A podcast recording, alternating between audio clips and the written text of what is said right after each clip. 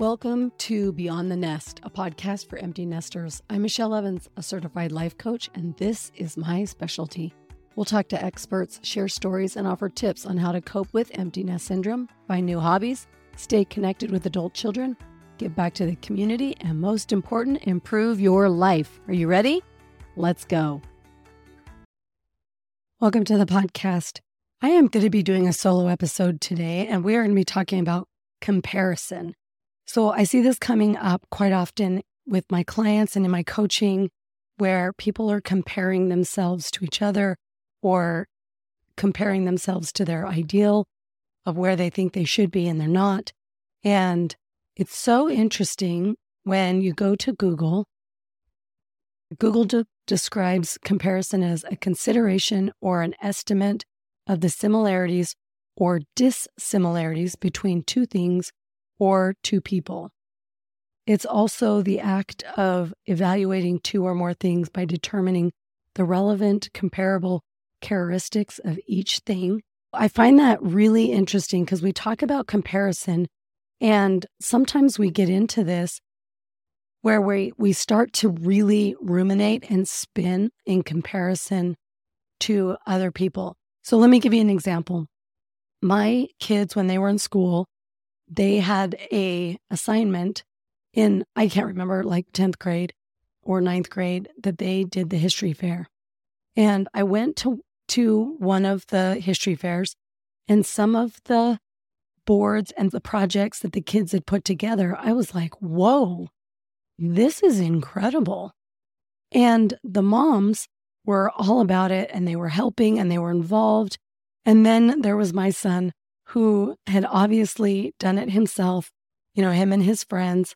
And it was definitely their project. And I got into comparing, like, oh, maybe I should have helped. Maybe I should have done more. I could have been better. These moms are being better at helping their kids than I am being. Anyway, you get the general idea. Just going down that rabbit hole where we start to compare. Well, then I kind of stepped back and I was like, now, wait a second. What if the way that they did it and what if the way that I did it both are right and nothing's gone wrong for either one of us?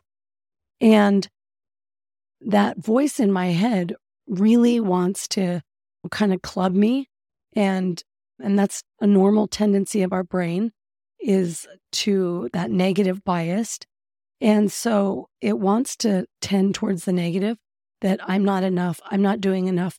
I should be doing more. I could be doing more. But the fact is, did I want to? And honestly, I didn't really want to do the history fair. I wanted my kids to do the assignment.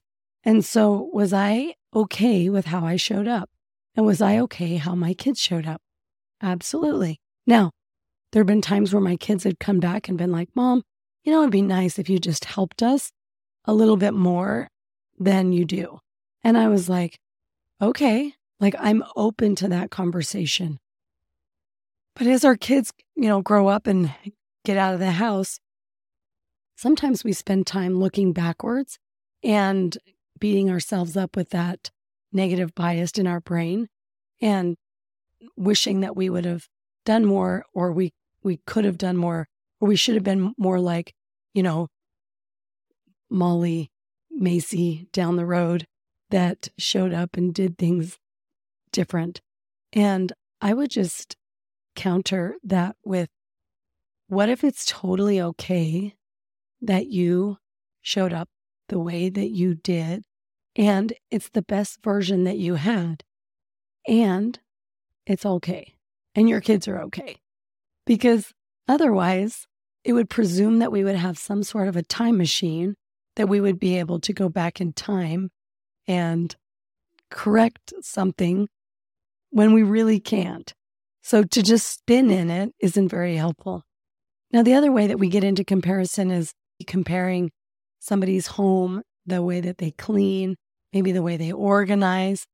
And I used to get into this quite often. And my husband always knew when I was in one of these streaks where I was like, I'm going to get everything organized because the first thing I did was run out and buy some sort of organizational tool.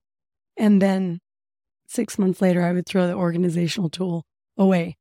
And what I realized was that I have ADHD and organization isn't something that comes naturally.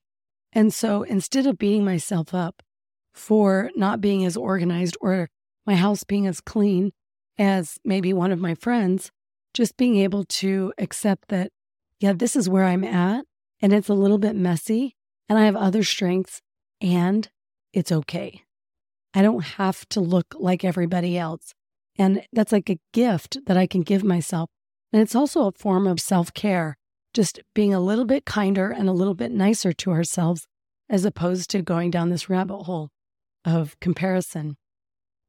Another way that we get into comparison is comparing our bodies, the way we look, and not looking like we think we should, or not looking like the other person that's in the gym that's working out. And so we berate ourselves, which I would just offer that when that happens, first of all, if you look at all of the different types of dogs there are, every single breed looks different and they all serve a different purpose. Now, I'm not saying that we are dogs. I'm just saying they all have their unique traits. And what if we were able to accept our unique body traits and what our body looks like.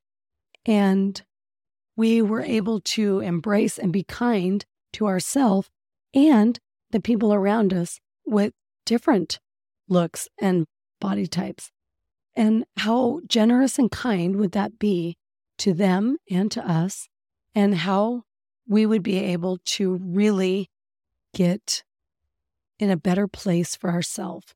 So, as you're thinking about comparison or if something comes up or somebody says something in a comparative way, being able to stop and pause and stop the conversation and like, actually, I'm not going to go there because that isn't how I am.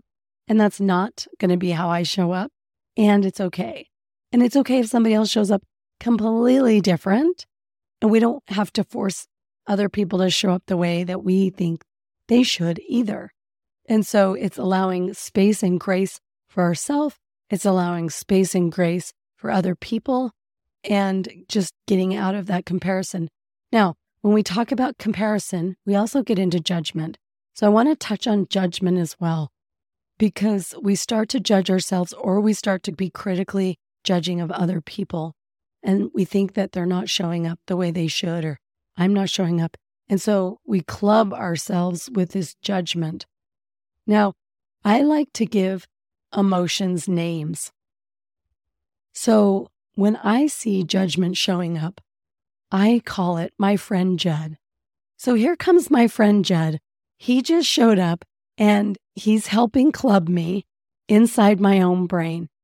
And instead of getting into the middle and all of the drama that's going on, being able to invite him in and have a conversation or like, what am I supposed to learn here while I'm sitting in judgment and letting, you know, this emotion pass through me? And it doesn't have to stay and it, it can ebb and flow and it can leave. So instead of resisting it or whatever, it's like, we're going to invite it in. We're going to sit on the couch. Here's my friend Judd. We're going to like get all the judgments out and then we can invite Judd to leave because he he is not actually part of who we are. And so it's being able to observe that and not get into the middle of it with all of the messiness that we sometimes do. So I would just encourage you to be observant and curious about where comparison and judgment is coming up. Why do you think it's coming up? and just sit down and maybe write a journal page and kind of start to see maybe there's some old stories here that are no longer serving me and how much freedom that you'll gain when you can let go of those comparisons and judgments and you're allowed to just show up in the best version of you that's the most authentic, which means you don't have to be anybody else. And Nobody else has to be you. All right, everybody, that's what I have for you today. I have some exciting new six week programs coming up.